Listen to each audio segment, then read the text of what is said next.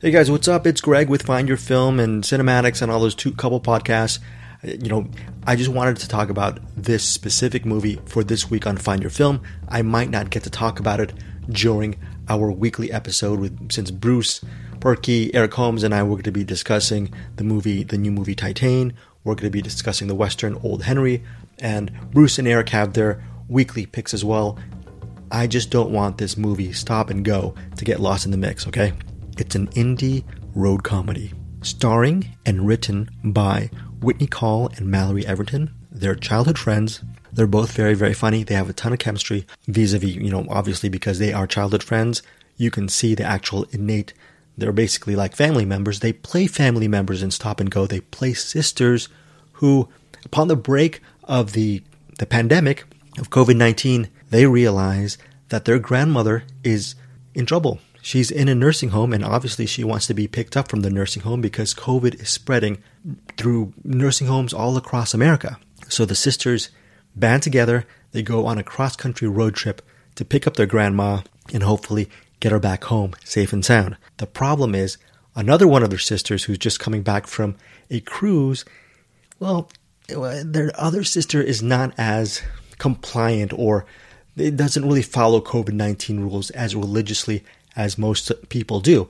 Their, their other sister does not really believe in masks. I mean, she and the, that sister is actually, she went on that cruise with her family while, uh, you know, while COVID's happening. So people have been, so that's, I'm just laughing, just recalling some of those se- sequences when you get to see the, the sister parting it up with her family up on the cruise. Okay. So stop and go. What, what makes it re- a very unique comedy for me is the thing with comedies is there's usually a setup and then there's the actual execution of the joke. Stop and go, running at 80 minutes, all of the jokes are thrown away.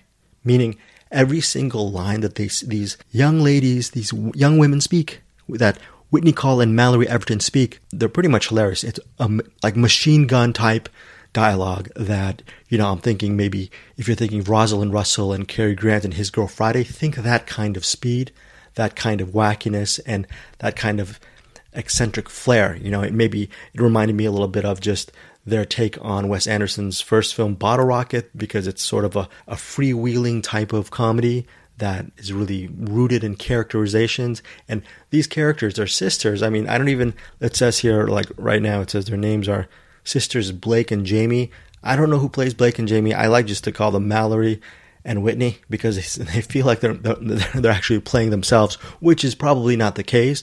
But they just feel so ingrained with these characters. And if you just want to see two loving and affectionate sisters back, banter back and forth for 80 minutes, and it, this movie really is a road comedy because there are no real. It's not like they stop at certain places and chill there for a while, and they they learn from various locals along the way. There's no, there is very little of that. A lot of it is just getting that energy. It's kind of like this ticking clock energy of will they get to grandma before COVID strikes her. Okay, obviously that's COVID 19 having a comedy set around this current era. COVID 19 takes a lot of guts to do, and maybe some viewers might feel that making fun. They're not making fun of the coronavirus, but making comedy amidst the community, the environment of COVID 19 might be way too soon. For me personally, it wasn't.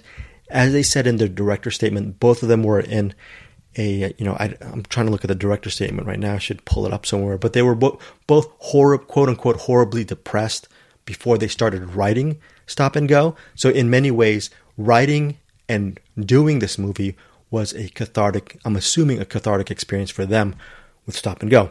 Anyways, I wanted to share this interview I had with them, with Mallory and Mallory Everton and Whitney Call. Here is my interview, my Find Your Film podcast interview with both of them. The video version of my, my interview will be on the Deepest Dream YouTube channel as well. I'll leave a link on how to subscribe to that channel where I have all my exclusive interviews from in this here universe and the CinemAddicts universe, etc. But hopefully I'll mention Stop and Go this week very quickly on Find Your Film, the Find Your Film podcast. I tend to be forgetful. So if I don't mention it on that episode, this is my insurance to actually tell you guys give Stop and Go, running it again at 80 minutes, wall to wall comedy. Give it a shot. And check it out on Rotten Tomatoes. See what it's actually. You know what? Actually, let me look up look up Stop and Go right now on Rotten Tomatoes. Sorry for the computer noise. Computer noise. Computer noise. Hold on. Stop and Go and Rotten Tomatoes. Let's see what it got. What it has here right now. I hope it has a high rating because I, I really love love love love this comedy. It's just it put a smile on my face. I did audibly laugh a couple of times, and they definitely again they have a ton of chemistry. Currently at 24 reviews, it has an 83% rating on Rotten Tomatoes. So again, stop and go. Check out my interview right now with Whitney Call and Mallory Everton. Tell me what you think. And yeah, thank you so much for supporting me, Eric Holmes, and Bruce Purkey here on the Find Your Film podcast. Yes, our job is to, our goal is to just find gems of movies and hopefully share them with you guys. And hopefully some of you will see them. And this is, for me personally, a, a movie that I really enjoyed. It's it's just a fun, funny movie, and I wish I could write like them. It's just yeah. I, I sound like I'm I sound like a used car salesman, but and I sound like a, I sound like I'm overselling this movie, but I'm not. It really, you know, even with its subject matter, it really made me made me smile. So yeah, stop and go. Check out the interview. They're both very nice people. Take care, guys, and again, thanks for the support. Bye.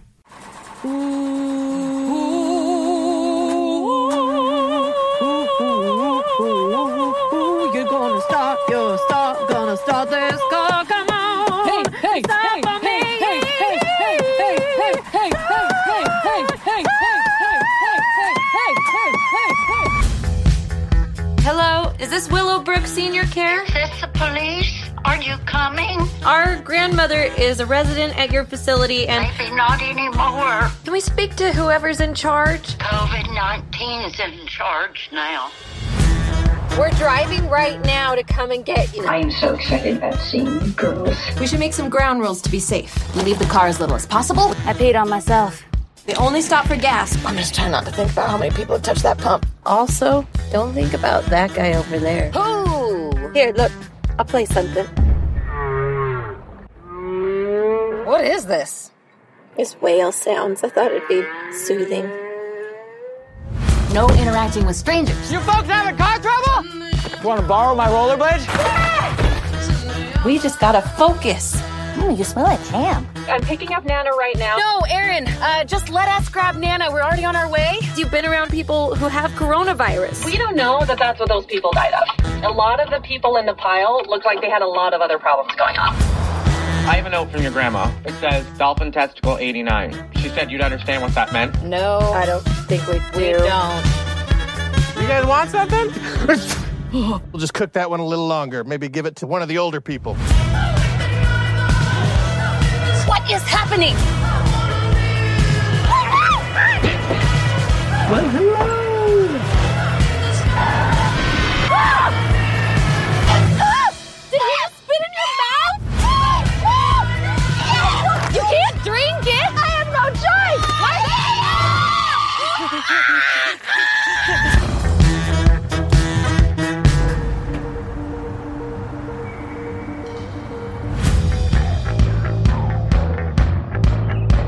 First off, guys, you know, I, I have this movie reminded me of a college friend, and all we would do is just every single word would be we'd try to be funny.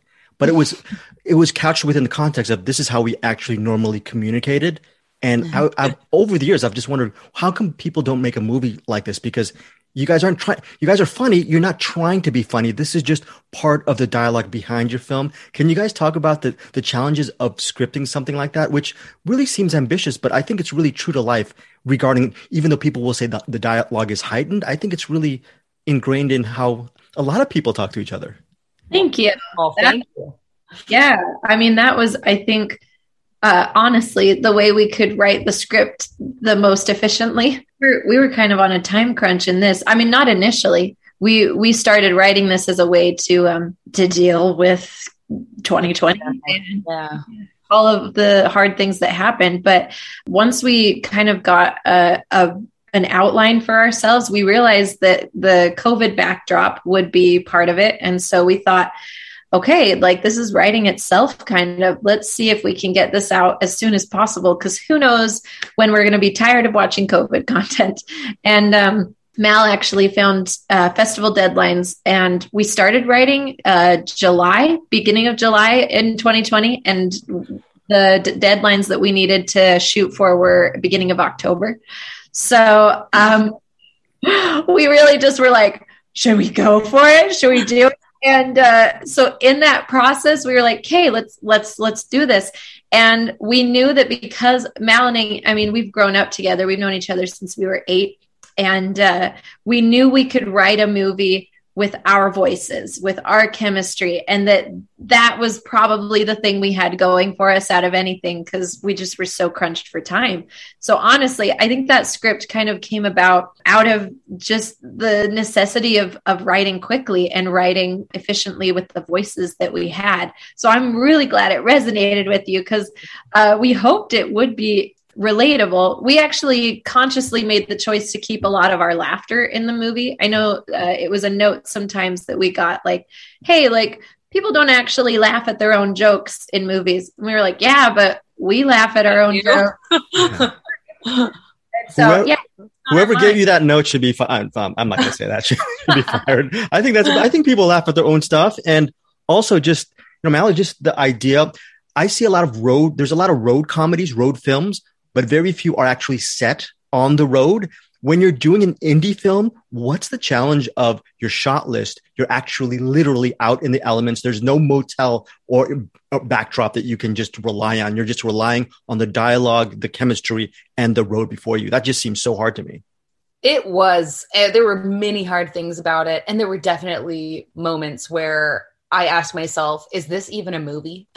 like so many times because there were just, it was like, it's just, it's just us in a car the whole time. Is this going to sustain any kind of interest, you know? And it, it was, it was freaky for sure. And then also just the, the challenge of finding the roads to drive on. And especially because we were making it so, so quickly that mapping all of that out and we'd never done this before. So Steven and I, who he was, he co-directed with me, we would drive out and try to find roads the night before after a full day of day of filming. Like, is this road going to work okay? Will it kind of read the, like where we're supposed to be because we shot it all in Utah, but it was supposed to be from Albuquerque to Eastern Washington. And it was so stressful the whole time. I mean, there were so many different things where moments where I just thought, okay, well, that's it. Like, it's just not gonna, it's just not gonna work. We're just gonna keep shooting it, but I guess it doesn't I guess this is broken. And I think I would have a lot less anxiety doing it again if I needed to do a road trip film now. I would know a lot more about it. But because it was our first film, our first road trip, anything, it was so hard the whole time. You know, there's going to be a segment of cinephiles who will say, "No, this is too soon. We can't make a movie hmm. that that makes fun of." That's not making fun of COVID. COVID is part of the humor, but you know, Right. I think a lot, a larger sense of people will want to find catharsis in comedy, and I think the, the bravery behind comedy is it really explores and goes into those dark places and finds some kind of light out of it. it. Was that one of the reasons why COVID was going to be a big part of what you guys wanted to do with the script? Yeah. Absolutely. I mean, we we were suffocating, uh, you know, along with the rest of the country at this point. And so I think we were gravitating towards just something that would, you know, just take that pressure off of us and really find some light, like you said. And so that was that was our um, our hope, our you know biggest desire was that that would be the experience. Yeah. Yeah. I I also love the fact that you know your, your sister in the movie my goodness there's there's ma- the going maskless there's the, the no vaccination thing but the, the idea that you can still be friends wh- whether it's blood or not with people who you disagree with it shouldn't just be politicized. There's there needs to be a certain level of humanity in this kind of dialogue. Was that also something you wanted to really put in that let's just not be so divided now. Let's just come together no matter what our beliefs. I mean i thought that was really wonderful Yeah, you know, I think Whit and I, I think we've been really lucky to have a fair amount of diversity around us when it comes to the ideology around the pandemic. And so we definitely had a strong desire to not too heavily take a side. I mean, clearly like our characters are are more uh uh like concerned, like COVID concerned than their sister Erin. But we wanted, we love that character, like very, very, uh, in very, very truly and sincerely. And we also loved, um, Julia, who came and played Erin. So it was very easy for us, and we hope it comes across that even though it's funny and we bicker and and everything, that ultimately we love her and um, we we love each other. Like we got to exist together. So it's better to do that with a little bit of compassion and understanding you know this goes kind of back to the first question but i've i watch a lot of movies. I i have not seen a movie like this maybe since there's a peter bogdanovich film called she's funny that way which is every single second it's just funny funny funny and within the context of the dialogue. What when people ask you for advice on how do you do that it, is it just really simple as you're just writing realistic dialogue that comes from your conversations and that's the key and not to overthink about the joke or the humor behind it I actually, yeah, I think you might have nailed it, to be honest. A lot of the scenes were, well, we're going to be in this car. Here are the plot points that are going to happen. We're going to get this call, or this part of the story is going to move forward. But what do we talk about? And we really ended up putting like the things we were talking about that day in a lot of the time. I know I heard once that um, I think Synecdoche, New York was written with similar, a similar approach. It's like, your the dialogue that is bouncing around in your head that you're having like the things you're concerned about right now. I think if you have like whatever like we just need to be talking about something as we approach the water cooler in this scene. Write about what you're thinking about and what you're talking about and it'll probably be a little bit more natural. My last mm-hmm. question to you guys is I, I do a podcast where we recommend films weekly to our listeners. And can each of you recommend uh, talk about one of your all-time favorite movies and what is it about this specific film that still resonates with you today Oh. Um, I am obsessed with the movie Dan in Real Life. Um, it's just such a quietly beautiful film. I don't think that there's a lot of bells and whistles into it, but then you watch it, there are so many one shot scenes that are just choreographed beautifully, and you just realize it's the interaction of the characters. I think um, everyone behind that film really trusted the actors and the writing uh, so well. And so it it comes out as this just very quiet story that uh, just kind of sits in your bones and makes you feel like life is doable. Um, I think that's the kind of tone I want to go for eventually. That like delves into sad things in people's lives, but leaves you with a feeling that like you can do it. We can get through it. Right. You know, I have I have older films that I am obsessed with that have uh, have really affected me, but I was so um, so affected by Promising Young Woman, um, Emerald Fennell's movie that came out at Sundance, I think of 2020. I I have to say, like, I think for me, I love like high, I love high genre stuff. Like, I love horror comedy and things uh, things where you get to play with like very intense plot, but also a lot of fun and humor and stuff too. And she just made so many genius choices in that movie, like to cast all men who were funny who were all like come and feel safe with me and make me laugh and they would make you laugh and then you would feel so betrayed by them. I mean and it was just such a such a deeply female story that could only be told by uh, a woman who was processing um, a great amount of trauma and grief all the time. Um, i just thought it was incredible and i loved that i was laughing during it but that i also was like I was like lit up and charged from inside the whole time I watched it. I just, I will be referencing that movie forever. Amazing, uncompromising, uncompromising ending as well. It doesn't yes, pander. Absolutely, absolutely. It's the only way it could end. You know. Yeah, and lastly, Dan in Real Life, absolutely one of the more underrated films from the last decade or so. So so beautiful. Love your love your film. Thank you guys so much for your time. Thank, Thank you so much. Nice to meet you, Greg.